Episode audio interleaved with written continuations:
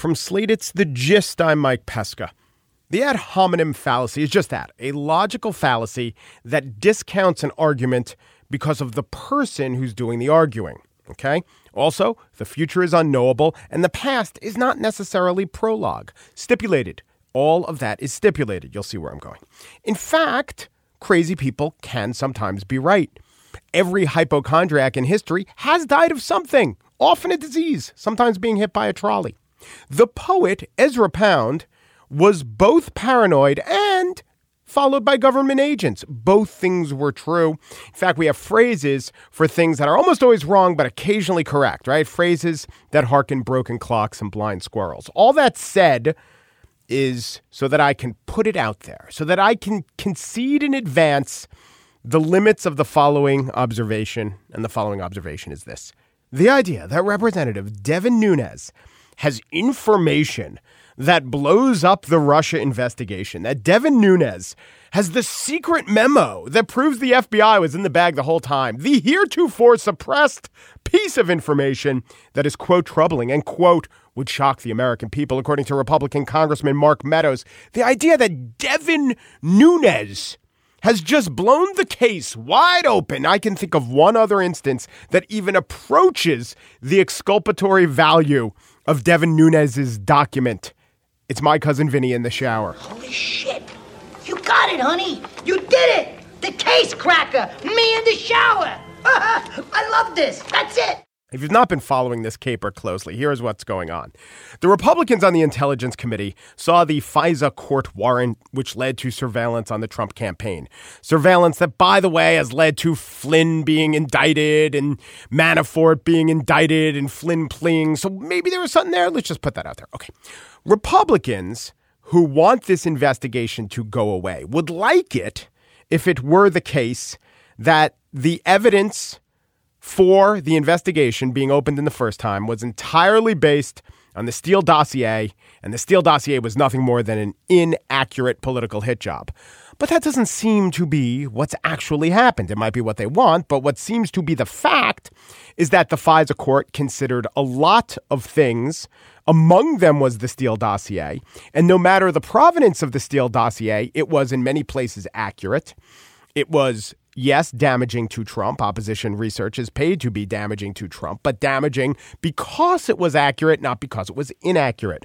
And what Nunes has done, according to those who've seen this memo that he's put together, is to render his impressions of the FISA court warrant, eliding the things he doesn't want emphasized and emphasizing the things he'd prefer to be elided.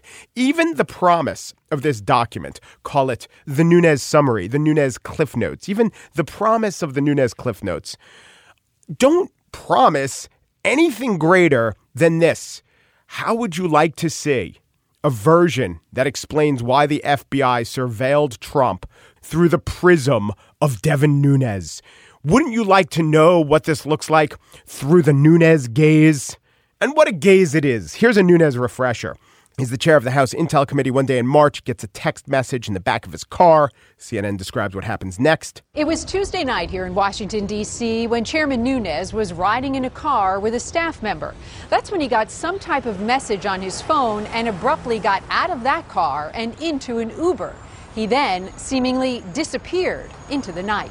Ba, ba, ba, into the night and into the White House, or at least the White House grounds. He's briefed by someone at the White House about what happened, or that person's version of what happened. Armed with this highly sensitive information, he immediately informs his House colleagues. No, he does not. Okay, he at least reads in Adam Schiff, the Democratic head of the Intel Committee. Nope. He holds a press conference. And then he goes to the White House and tells Trump what he found from a Trump staffer. And then when he's leaving the White House, he holds another press conference. Now, in these press conferences, Nunes is not exactly arty articulate. I have seen I have seen intelligence reports that uh, clearly show uh, that uh, the president-elect and his team uh, were, I guess, at, at least monitored and disseminated out in intelligence and what appears to be raw, or, or I shouldn't say raw, but uh, intelligence reporting channels. As best as I can say that until I actually get all of the information that we've requested. The upshot of all this traipsing and Ubering and press conferencing was to create such confusion and embarrassment that the House Ethics Committee began investigating Nunes. But twenty-six minutes before that inquiry was announced, before it was made public that Nunes knew about it, Nunes said, "I'm stepping away from the Russia investigation." Here was Paul Ryan's reaction at the time. So Chairman Nunes has offered to step aside as the lead Republican on this particular probe, and I fully support his decision. So now this guy, this Nunes, this previously embarrassed, ethically compromised member of the Trump Transition Team Executive Committee, by the way, and, you know, I probably shouldn't say this. Uh, I'll tell you what Washington reporters who talk to representatives all the time say. Nunes is not that smart. I'll say it. He's not that smart. He's among the dimmer members of Congress. Look, I don't know if it's true. Seems true. Someone in Congress has to be the dumbest one.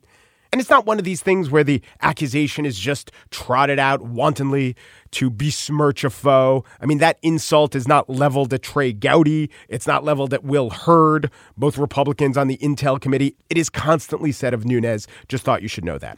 But what really is stupid is this, putting any stock into any memo that Devin Nunes says reflects what the FISA warrant said. His bullet point, unverifiable impressions. Given his history, credibility, and capacity, hashtag release the memo. How about hashtag release Joe Pesci from the shower?